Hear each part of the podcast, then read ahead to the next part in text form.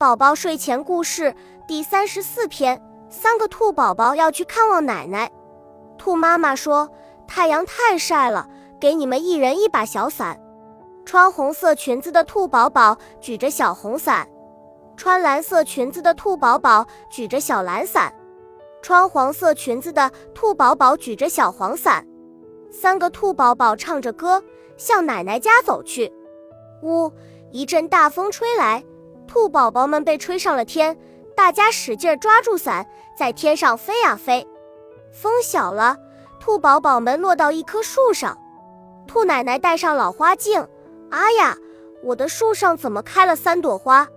三个兔宝宝哈哈笑。奶奶，我们是您的宝宝呀。兔奶奶望着三个兔宝宝，想，真是三个好乖乖。